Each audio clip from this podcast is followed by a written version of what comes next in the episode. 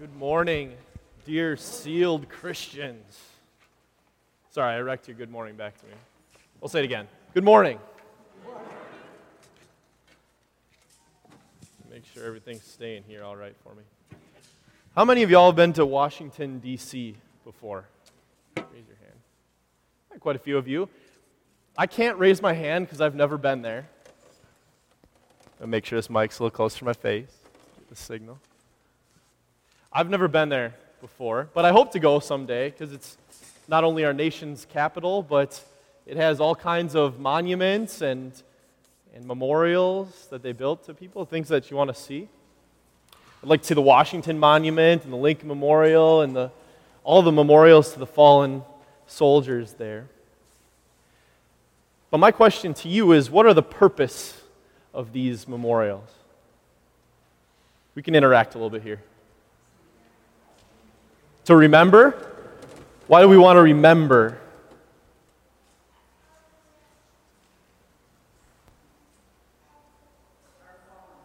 We want to remember the fallen. We want to remember what they did for us because they sacrificed their lives for us. They, they bring us back to our roots, what our country is built on.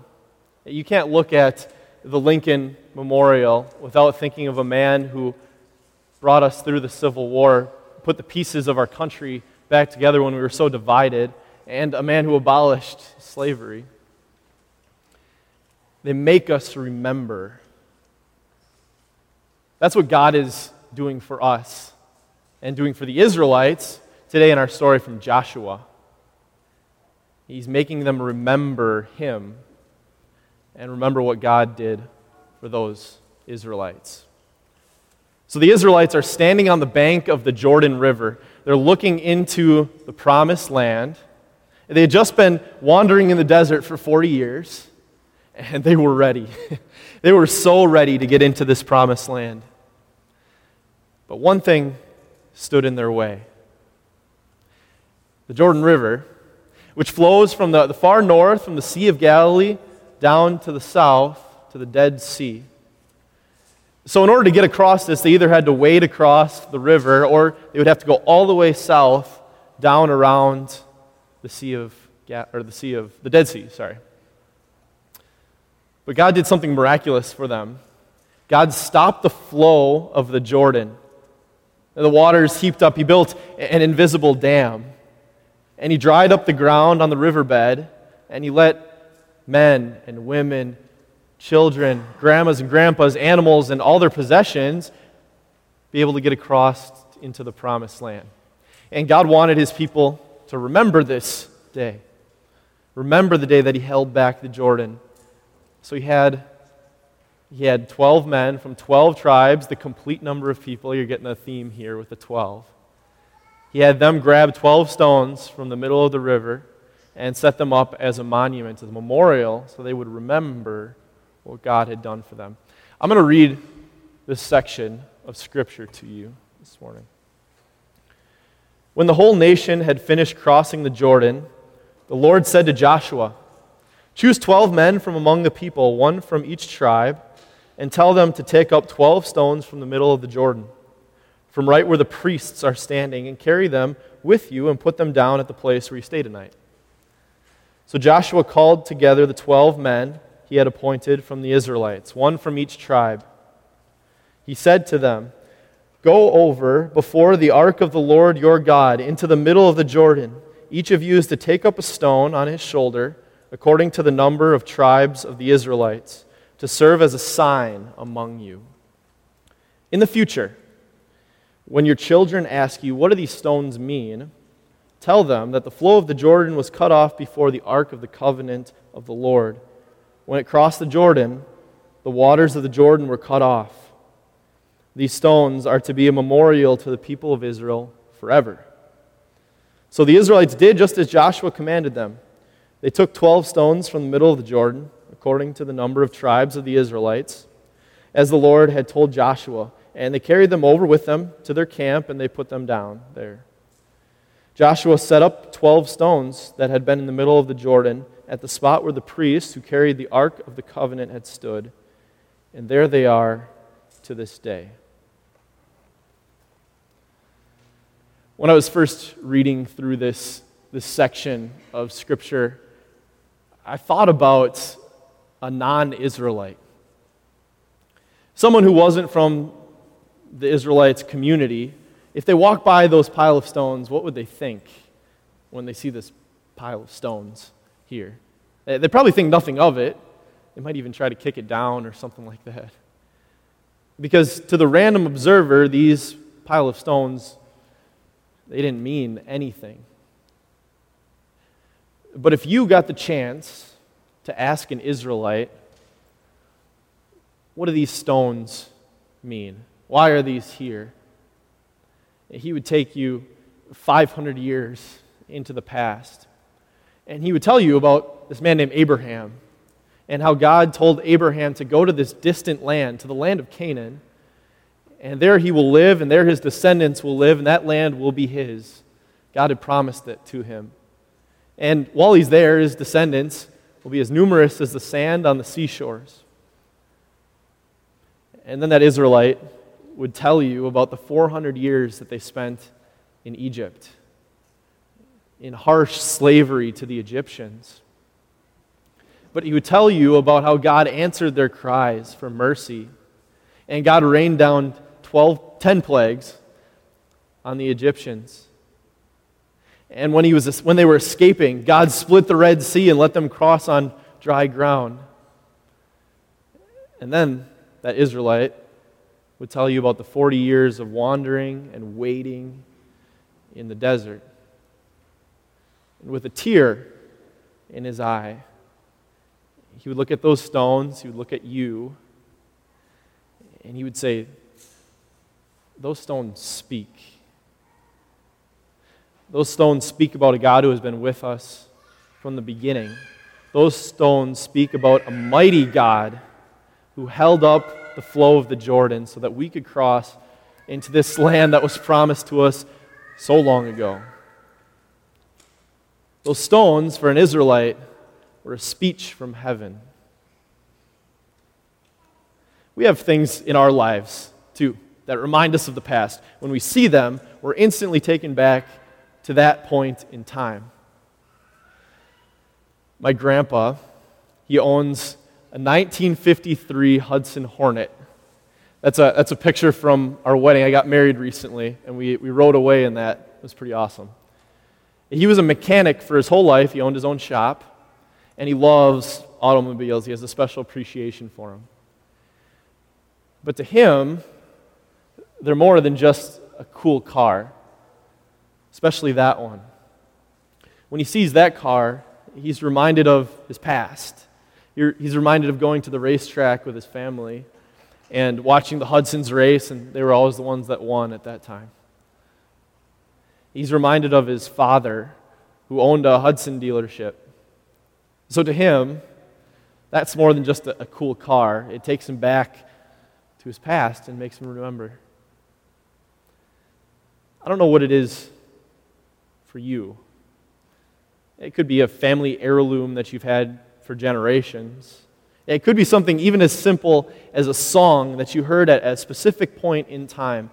And now, every time you hear that song, you vividly remember where you were standing and what you were doing when you heard that song.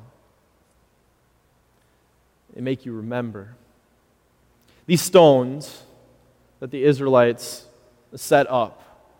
They were more than just to remember the past, they were to remember their God who was faithful to them in the past. And God wanted them to do this. I want to reread this, the section here when he says, when God says to Joshua, In the future, when your children ask you, What do these stones mean? Tell them that the flow of the Jordan was cut off before the ark of the covenant of the Lord God wanted his people to remember this day when he performed this mighty act into the future. Remember his goodness and his faithfulness to them. We have those things too. I, I keep this little box, it's like a shoebox, and I keep all of things that I want to remember in there. I have, I think I have an old high school basketball roster that I keep in there. And from time to time, I'll shuffle through those those sheets or those pamphlets that I've kept. And one that makes me remember every time is the, the funeral bulletin for my, my grandma. And it makes me remember her, but it makes me remember God's faithfulness to her, God's mercy to her, in taking her to, to be in heaven with Him forever. God was faithful to His promise to her. Without a doubt, you have these things as well. And you know what they are. It could be a sign that's hanging on your house at home. It could be a tattoo that you have of a cross or a Bible verse. It could be jewelry that you wear. Uh, maybe you have a cross necklace or, or something like that. I don't want to limit it to those things for you because you know what reminds you of, of God. But the question is why do we need these reminders?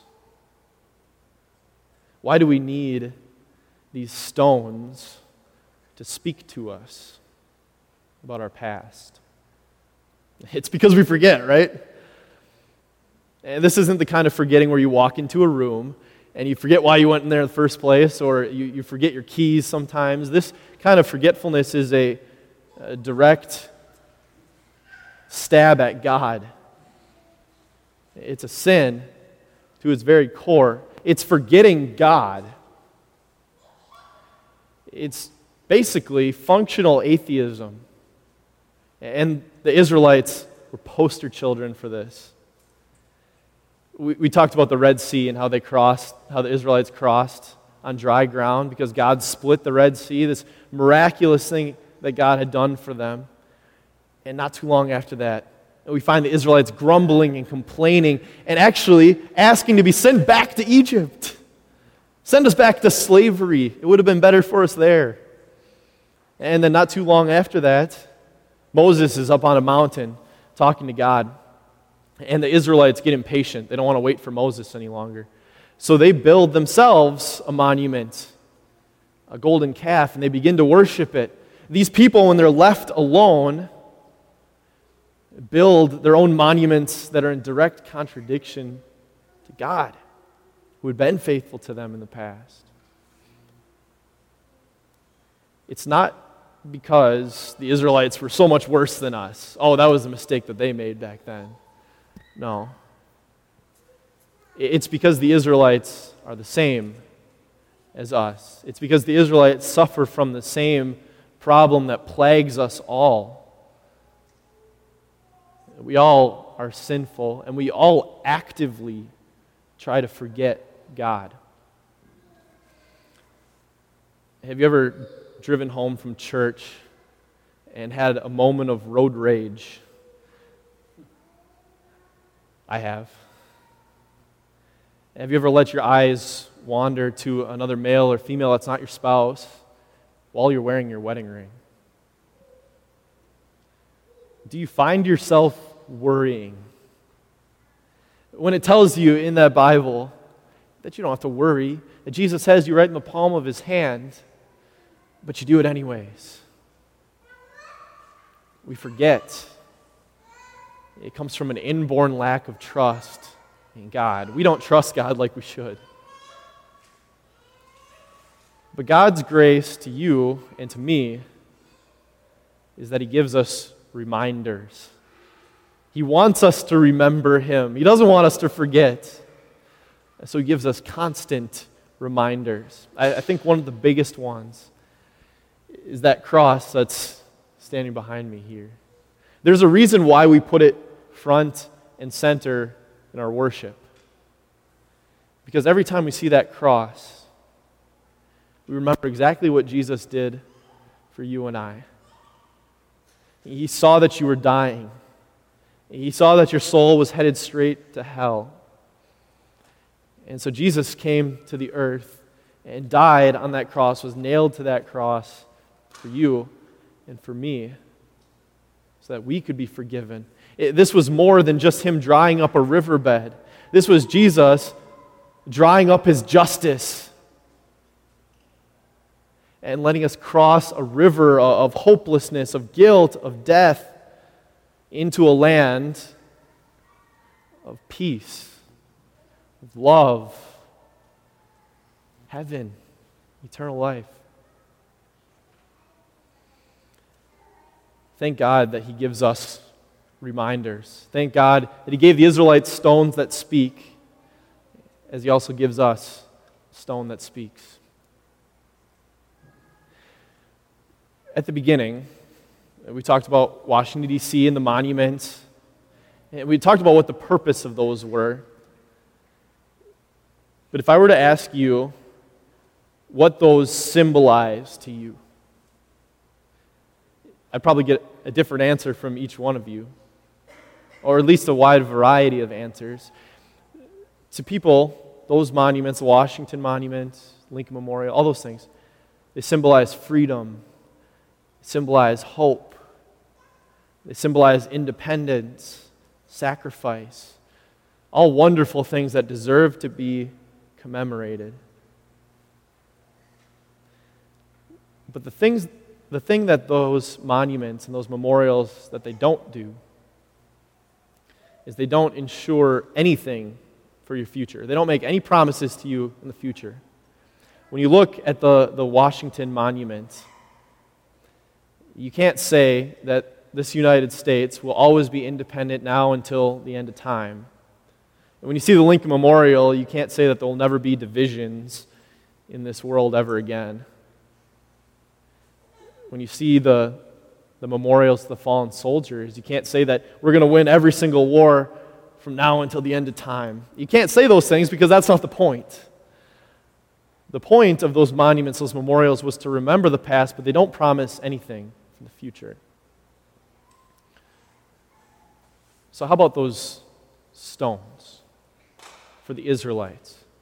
They were to remember the past. They were to remember the day that God dried up the Jordan River, stop the flow of the Jordan River so they could get across into the promised land. But there's so much more than that. The Israelites, when they saw those, they saw God's faithfulness to them from the very beginning, but they saw an unchanging God a God who hadn't changed through all those years and would never change. That God was with them in the past and that God would be with them in the future. And that was a good feeling for the Israelites at that time. They're standing looking into this new land. They're excited because they've been wandering for 40 years. But they don't know what armies, they don't know what famines, they don't know what problems await them in this promised land. But they do know that the unchanging God would always be with them. We have those assurances as well. In a lot of churches, you'll see a, a baptismal font. If you've been to Holy Word Austin, you'll see the, the baptismal font front and center. And a question that gets asked quite a bit is why do we keep that right there? Isn't it just in the way when we come up for communion? Doesn't it just kind of block our view? We keep it there because we want people to remember, we want you to remember your baptism. God wants you to remember your baptism. He wants you to remember the day that you were sealed. He wants you to remember the day that He claimed you as His, washed all your sins away, and worked faith in your heart. I tend to get a little emotional when I see a, a baptism, especially a little baby being baptized because it's not just water, it's a miracle. Because no matter what that baby grows up to be, no matter what problems that baby might face in the future, that baby has the firm promise that God connects to baptism. Jesus says, He says, whoever believes and is baptized will be saved. The baby will never have to doubt where, where he's going when he dies. Because he has the sure hope from Jesus. That is a stone that speaks. One of the hardest things for, for us, for, for me, even personally, to come to grips with is forgiveness. And I think it's partially because sometimes we're not, we're not so quick to forgive ourselves. I think some of it is because we don't truly understand God's forgiveness in our sinful human mind. But God knows those kinds of things. He gives us reminders, He gives us the sacrament of Holy Communion. Jesus, when He instituted, He said, Do this in remembrance of me. Every time that you eat the bread, the body of Christ, remember the body that He gave up for you. Every time you, you drink the wine, the blood of Christ, remember the blood that He spilled for you. God wants you to remember these things because He wants you to give you forgiveness and wants you to remember that you are forgiven. And that's a sure promise. That's a stone that's speaking to you. You know, to anyone else, baptism's just water, communion's just a little bit of wine, a tiny little wafer. To you, it's the grace of God. Those stones, they're not, they're not still there. Those actual stones on the Jordan River, they're not there. But that's okay. It's okay. We have the word about it.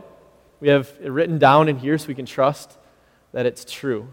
Those kinds of monuments and memorials, they, they come and go so quickly. Even a church can come and go so quickly. But one thing will always stand and remain. Word of God will always remain. People have tried to get rid of it for many years. But more Bibles were printed, more people were telling about what Jesus had done for them. Because to anyone else, this book, it's just a book full of stories and instructions. But to you and I, it is the Word of God it is God's promises, it is His holy word. I love that our church is called Holy Word. It really speaks to the reverence and the love that you have for the, for the Word of God.